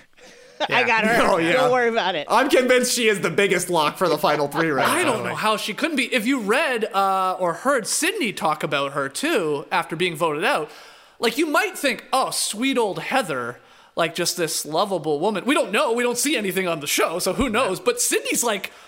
She's like a bit of a bad, like a, a pain in the ass, and like always I talks about herself her. and sort of never shuts up. It's like what? My favorite uh, ex- uh, example that Sydney gave was like, I think she says, if you say the word toothpick, she'll say, my husband says if you stab somebody in the eye with a toothpick, you'll go blind. I mean, that's probably true, right? I guess so. Uh, she weird just- stuff. She, she makes conversation. She, she about hated though. She hated Heather. If you read her interviews, Yeah. Uh, but I did like uh, reading after Sydney got voted off that her and Tiffany became pretty close. Yeah. It seems like, which is funny to me because Tiffany to me seems very similar to like what Sydney will likely be like when she gets a little bit older. Very outspoken, pretty funny, pretty chatty, and you know will make fun of somebody to their face or behind their back. She don't care. Yeah. Uh, yeah, Sydney voted out 5 4 3 in the end because Deshawn played his extra vote. Um, he played both of his for Evvie. She had the, the four in the mix here. He had three. So it sort of wasted in the end, his extra vote. It didn't really uh, do anything. Heather, Liana, Eric, Shan, and Naseer voted Sydney. Danny Ricard and Deshawn twice voted for Evvie. And then Xander, Tiff, and Evie, of course, voted for Deshawn. JD, would you want to see Sydney come back? Oh, 100%. I love Sydney. Sydney, I hated at first. You know who she reminds me of a lot? Um, is Nick Maiorano. Remember that guy?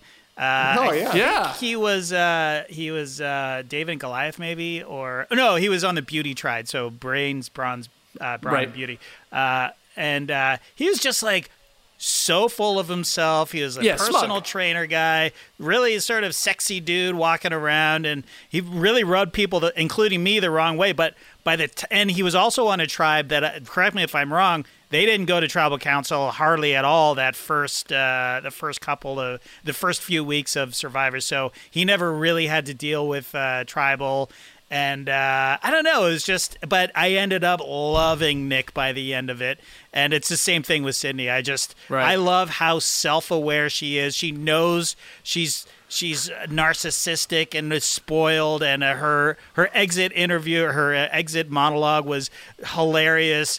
Uh, just basically like I know it's immature, but I hope I I'm glad I didn't make the the merge, so I never have to see these people's faces anymore. It's like such sour grapes, but I loved it coming from Yeah. her. So uh, I would love to see her come back. There's so many second chances.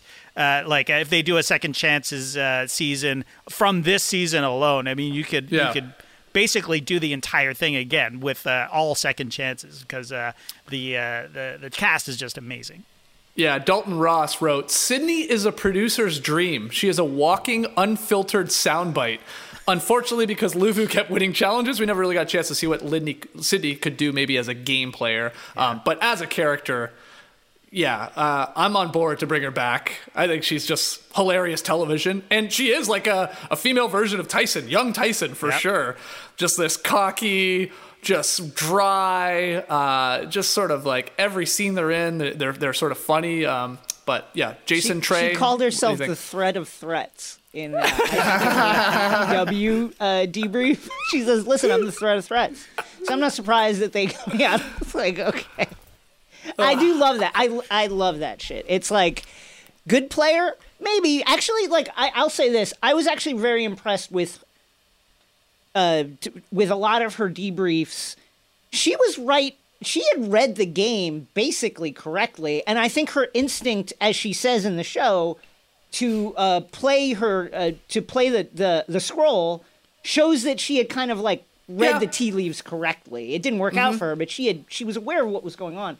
Um, and in her interviews, her exit interviews, talking about like where she wanted to position herself in the game, she seemed pretty aware of what was going on. Uh, that said, fantastic TV. Like Chris, it reminds me of Chris Noble Ah, yeah. uh, another, like just a loudmouth, very sure, very cocksure. Maybe not a good player, maybe a good player, but great Right. TV. yeah.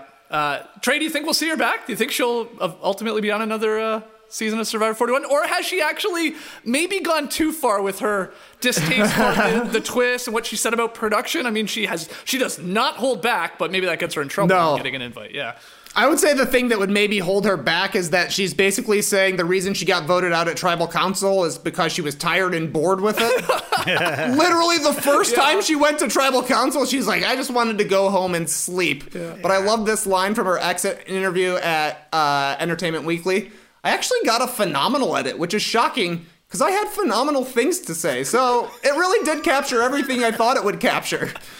so yeah, bring her back because basically every time she was on had a great line or Yeah. a funny interaction with somebody but like uh, like she said and like you mentioned jd luvu just kept winning and winning and winning so we didn't spend a whole bunch of time with the blue tribe so yeah i mean bring her back bring back beef walton bring back jd i think those three are like locks to come back at some point uh, so yeah this has been a good cast a fun cast for sure. Do sure you think Is that it- we'll see one of them next season? Like, do it? Well, so they'll keep somebody for a back to back, like Malcolm or. Uh, No, I don't think they're they're they're good, but they're not like okay. iconic players here. We're talking about people that are also voted out before the merge. You're right, yeah, before true. jury. She's not even on the jury, which was like a little True, bit of a, a surprise to some people. Like, oh, okay, I guess she's not going to be there. but she's happy about it. She's like, get the hell out of here. I can go sleep. don't want to see these people ed- ever again Yeah. Um, any other uh, notes there on on the on the fi- on tribal council from last night? Uh, because we got to take one more break and we'll get to tree mail. But any other notes on any moves that were being made there by any of these uh,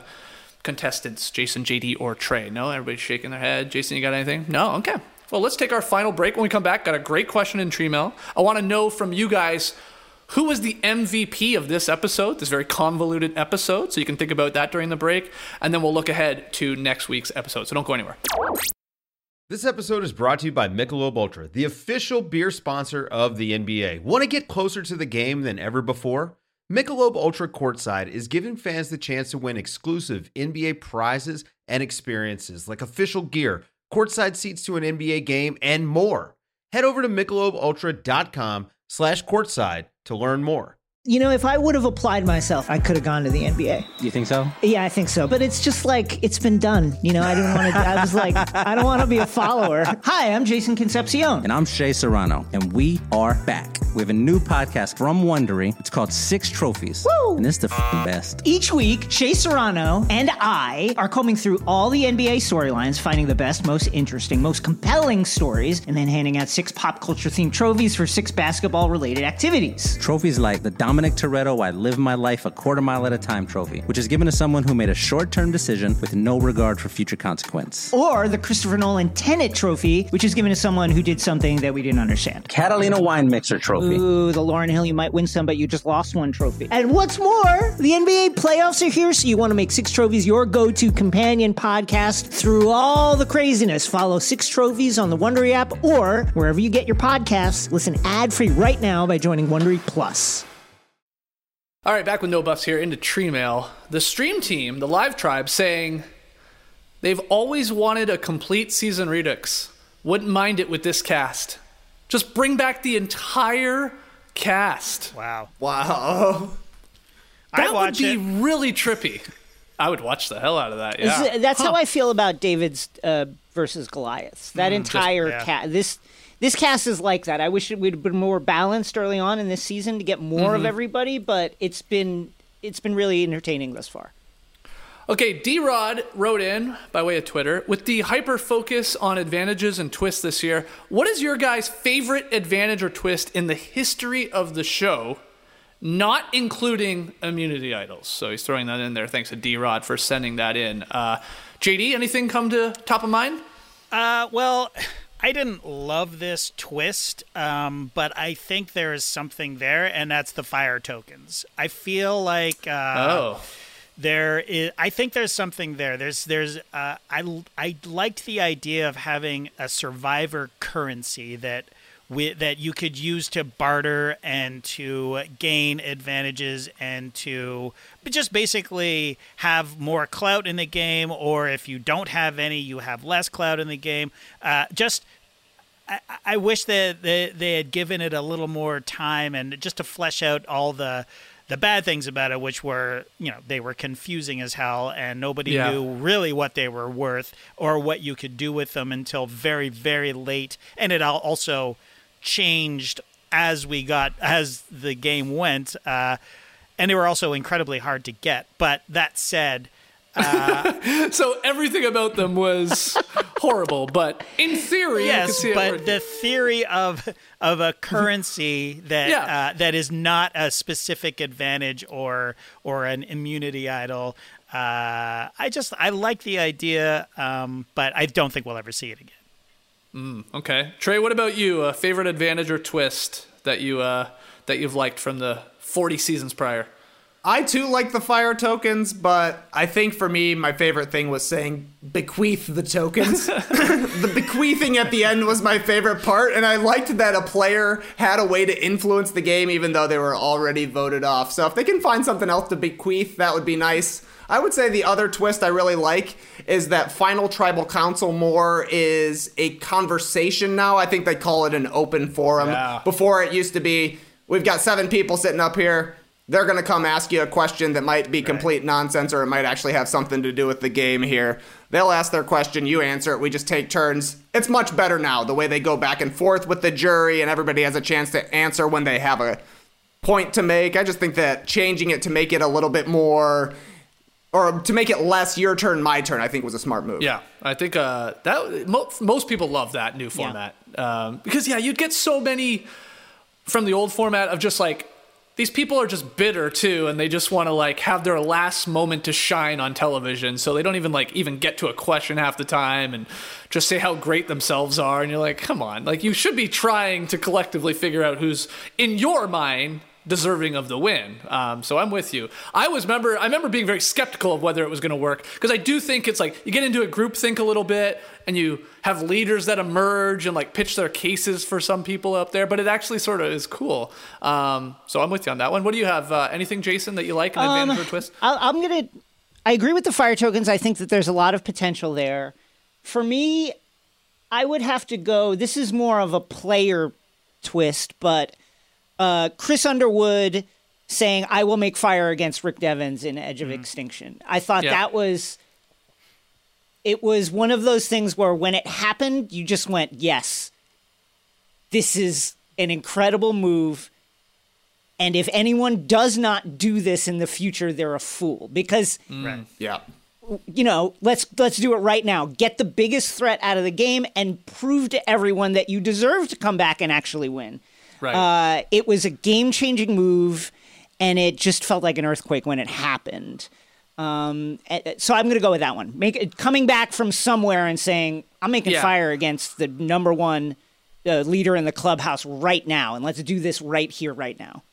okay. And I think that's like such a important moment in Survivor history, and specifically for that season, because that's the only way Chris Underwood Yes. could have won that. Right? 100%. Like if he comes back and somehow goes the final tribal and still wins, like people roll their eyes at him Yeah. being the winner already. But at least he did that massive move Yeah. right there at the end, taking down the number one threat in a super thrilling way to the point where you're like, that's a way to win the game now. I thought that was super sweet. MVP of this episode. We went through it all, scene by scene, tried to make sense of it, talked our way through it. Who, if you had to, uh, you know, put the uh, put the gold medal around their neck or hand them the immunity idol or a trophy or something, who would get it from this episode? Jason, let's start with you on this one. Who do you think played the best game in episode seven? I'm gonna say, I mean, it's got to be Xander, right? I mean, it's a historic move. It will be, you know, when you when you go on a YouTube and look up like greatest Survivor moments compilation, it will be on there. Uh, and you know, ice water in the veins to then carry it out and then uh, keep his his immunity idol safe. I, I got to go with him. Okay. It, I think it will be on those compilations as long as one, Tiffany gives it back, and two, he doesn't go home next week. But I'm with you up until this point. Uh, JD, what about you? MVP of episode seven? I mean, I agree 100% with Xander, but uh, since Jason already said Xander, uh, very close second is Deshawn. Uh, just his, the agility of his play is just amazing to me. As I said, he's a super charismatic guy, and it was kind of illustrated way back when we were talking about how pissed off Danny was about how unfair it all was, and he was just like, "Hey, We got to roll with it, and that's totally his vibe. And he just is very, very adaptable, and I he's a massive threat. And the way he played, uh, you know, throwing Evvie under the bus while still giving Xander props for the awesome move that he made was just incredible. Uh, just just a great survivor player, and uh, yeah, I mean, it just just shout out to him. Okay, Trey, Xander, Deshawn, anyone else you want to give some love to? I'll throw a little love to Tiffany. I thought she played it pretty smart there at the end with uh, you know, she was given responsibility by Xander. She said, "I'll do what you want. Your call. This is not your idol, but it is somehow. I don't know, but it's a good way to build trust." And I got to say, Jason, you sent me this earlier today. I mean, the real MVP of the episode. it was Heather. Pulling all the strings from behind. Sid using the shot in the dark. Liana and Shan plotting. Xander using a fake idol. Jeff introducing these advantages. No, no, no, no, no, no, no. It was Heather all along. Pulling the strings. See you in the final three, Heather. Wow, wow. Will she get a vote? That's all I want to know. Does she get one vote at the end of this game? Because she's going to be No. sitting there. I don't think so either. She's going to be a zero vote person. Especially, again, if, if Sydney's to be believed and everybody actually dislikes her. she's not this sweet old woman that I thought maybe she was. But we'll find out. So let's look ahead to next week's Survivor. Pandemonium looks like it's going to continue here. Shannon Naseer, they shake on getting rid of Evvie. Liana says Tiff, right? Danny says Naseer. A small group says Xander. Shan throws out Heather. Heather? Who the hell's Heather? I wish somebody said. Uh, and then, What if people didn't know who that? Who's Heather? And on the island, like, who's that? oh my God, that'd be amazing. Uh, and then Tiff asks everyone whether they think it's her. She seems pretty paranoid that maybe she could be uh, headed home. Like her and Xander have this quick scene where he, she's like, "I think it's me," and he's like, "I think it's me." So they, it it does appear, JD, that though they survived, though they had this iconic move, they they flushed the knowledge's power, they kept their idol, they kept their strong three. They lose Sydney, who they wanted to bring in, but she's gone. It appears they could be still in a in a hell of a lot of trouble here. We are at the stage of individual immunity, and two of them, at the very least, could be uh, could be vulnerable. It could just like you know this team this team of eight could just be like, okay, we're just gonna basically pick you off until we're down to the final eight. Like, do they have any chance to get their hooks into a Naseer? Yeah. Into a, a bottom dweller like an Erika or Heather, maybe even a Ricard. Could they? Is that possible at all? I think it totally is. Uh, I think that uh, you mentioned Ricard, Ricard and Shan. We know that they've had their problems. We know that uh, Shan and uh, Liana. I'm assuming there's going to be fallout from what happened at Tribal and uh, Liana's think so? game. I think so. Yeah, I do. And I don't think that the uh, the alliance of four, our African American uh, alliance, I don't think it's as strong as uh, as we think it is because of that. And also, at the beginning of this episode, uh, Deshawn said, "M- "I'm tightest with Sydney and Danny."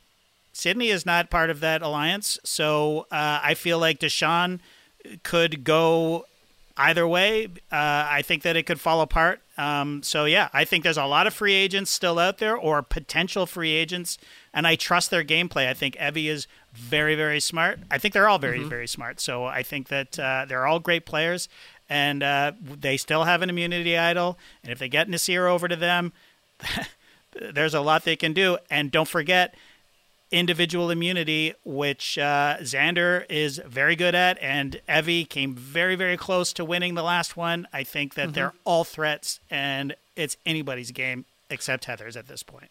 Okay. Um, so, what's more likely, Jason, that it is a pretty easy vote with this uh, strong eight sort of sticking together, taking off whoever they want? It turns into a shell game again, possibly of like, well, who's Xander putting the idol on? Tiff, Evvie, himself, and they got to figure that out? Or is there more likely that we see them bring people in and maybe even up the numbers bit? What do you think is more likely? In recent years, post merge, like a four person alliance is like a no person alliance. Anything like a large alliance is a not an alliance. It's two people who secretly are working together the whole time and that's as that's as big as it can get. Usually what we've seen and I think what we're going to see um, going forward is the voting blocks kind of structure where it's like situational. This makes sense for me right now, and that's what I'm going to do. And I think that's kind of what is suggested by the uh, scenes from the upcoming episode. I think we're going to see a lot of chaos because at this point, everybody has, in some form or fashion, kind of felt what it's been like to be under threat. They've they've at, at least imagined their survivor mortality now, and they've also, mm-hmm. you would imagine, have thought about what would it take for me to win this game. Wh- What does my resume have to look like? Who do I have to sit next to? Is it these people I'm in an alliance with? what kind of moves do I have? So people are gonna are invariably thinking about that now, and I think we're gonna see a lot of turmoil because of it. I think we're gonna see a lot of chaos, a lot of upheaval, a lot of people making decisions in the moment about what makes the most sense for them. Right. Because when we come back, Trey, what, day 15 for these people out there? Um, 15 or 16. So you're down to like nine or 10 days here, 10 or 11 days, let's say. Uh, you- you're starting, like Jason's saying, like, oh crap. We're, we're you know, we've, we've hit the jury. Yep. We're there now. I think, I think that's been confirmed, right? Like, Yes. starting now. Yeah, for starting jury? now, Okay. yes. Yeah. They got their Um, buffs. They're on the jury. That's right. So you know, y- y- it's it's in the distance still, but there is a finish line, or there is a the light at the end of the tunnel. So now people start to play a little differently. Maybe. Do you think we see some some uh, continued fireworks next week? Hell, maybe even another live tribal for all we know, with uh, trying to figure out what's going on.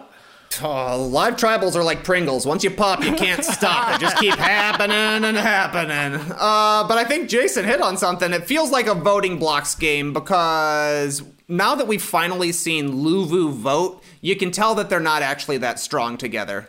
Danny and Deshawn, they're a tight two. Ricard and Shan, they have been a tight two. Let's see if they're still interested in working together. To me, Evvie and Tiffany seem like they are a tight two as well. Other than that, everybody else kind of feels like they could be up for grabs a little. Like maybe Xander thinks he's close with Tiffany and Evvie, but like Evvie said, I don't know if I would have used my advantage for him. She wouldn't have. So, uh, so yeah. I mean, if there's only twos that are really set up here, that means there's a lot of other things at play. There are other advantages. We finally saw an advantage get used. Does that mean there's now another one for somebody to be finding? Oh, wow. That could throw some things into the mix as well. So, Oh, I didn't feels like a confusing big time episode coming up I here. didn't even think of that. That an idol's probably going to be put back in play. Yeah, they could be scrambling around the island for all we know. I really got to find out who's closest to Erika and who's closest to Heather. Like, who do they consider their tightest partner? Because we have no idea. Naseer, I think we have an idea that it's that he feels like it's Danny or Deshawn or both Sure. of them. I think he thinks that, and and maybe that is the case. But Erika, no clue, and really, of course, Heather, no idea. And uh, you know, they could be big, big votes here as we get down into.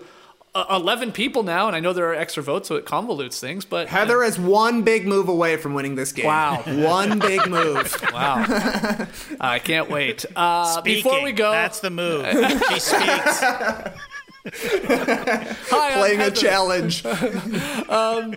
Before we go, game within the game, guys. The toughest yeah, oh, yeah. rebus yet. I actually am not proud to say this. I had to click on the little video for a clue. I couldn't get the right answer. It took me a little while. Uh, can you guys knock it out of the park right away? Okay, let's see here. That's a what is that? is that an is that a Barbie? Is it a bride? It's a bride. Bride. Yep. Okay. Yep. I'd. Is that a ball? Idol idol in my pocket. There you go. You got it quick. I kept putting in pocket. I kept putting in pocket idol because I was seeing the pocket before the idol, and it kept coming up wrong. And I'm like, I don't know what this is. It's yeah. And then Probst literally in the video says, "It's three words." It's five syllables. This is a tough one. Like he's talking to the kids and me. Uh, yep, you got it. Idol in pocket. The new word it unlocked, just so you want to know, it's C. We got two C's now. We got C, S E E, and we got S E A. The game within the game is in the game. People don't ever forget that. Um, the question, though, that Probst asks at the end, guys, was, and he always does this when he's pitching ahead to the next episode would you ever give up your individual shot at immunity to benefit the tribe? So, you gotta be led to believe that we're getting a uh, obviously a, a, challenge, an immunity challenge, and Probst is probably going to do the thing where, like, if you don't want to go in this, if you want to give up your chance at winning, you could win, let's say, food for the tribe. You could win, uh, you know, fishing gear or whatever, like spices, coffee, who knows, for the tribe. How many people end up doing it? So, okay, I think that's where we're probably going to get. Uh, it's all situational, I know, but Jason, what are you doing? Would you do it? Would you ever, once we've now hit the merge and it's all an individual game, would you ever give up your shot to play in it? Uh, probably no. But Yeah. it depend again. It depends on what the situation is with my alliance. But it post merge, I'm no, never. Okay, No. even if it even if it means uh, moving a bunch of blocks with your feet. I mean, yeah. Sorry, Okay. no. Okay. Okay. Just want to know. so that's something to look forward to for next week. Uh, we'll- I'm just imagining a game with the, within the game clip where Jeff says, "All right, this is the question for next week. Put on your strategy hats. Would you show your feet for a million dollars? Would you let me lick your Would feet s- for a million dollars? They're your feet. They're going to be on national television, but you could win a million dollars. Think it through. Tune in next week. Oh. I hope you ask me that next week. I will die laughing. All right, guys, we'll call it there. A very long episode of No Buffs. We told you it was going to be long because there was a lot to talk about. Jason, great to have you back in the mix. Everybody go check out X Ray Vision. Uh, loving that new uh, podcast you so over at. Crooked Media there. Uh, talking about movies, of course, and comic books and all that. So go check that out if you haven't already. I'm sure you do. Anything else, guys? Um, oh, are your Knicks backs back? Or your, your Bulls back? Or the, uh, the Knicks, a little bit of a wobble in the return to coming Yeah. back, but I'm still happy with where we are right now. okay, The Bulls are back. I'll say that. The Bulls are back, uh, but this is the great thing is that the Knicks beat the Bulls and the Bulls beat the Raptors, so we can just keep going. Yeah, you know? Yeah, exactly. They'll play again. I think the next Knicks Bulls game is in a month, so we'll be talking about it for a while. All right, I don't know. okay. I haven't checked the Raps. When they play again, the losing team, the guy who backs that team has to show their feet here on No Buffs. Oh yeah. okay. All right, guys. Thanks to the live tribe for joining us live. Make sure you subscribe to No Buffs on YouTube, Apple Podcasts, Spotify. Leave us a rating and review. Help us out. Go with those rankings. Uh, we will see you guys next week. Until then, the tribe has spoken.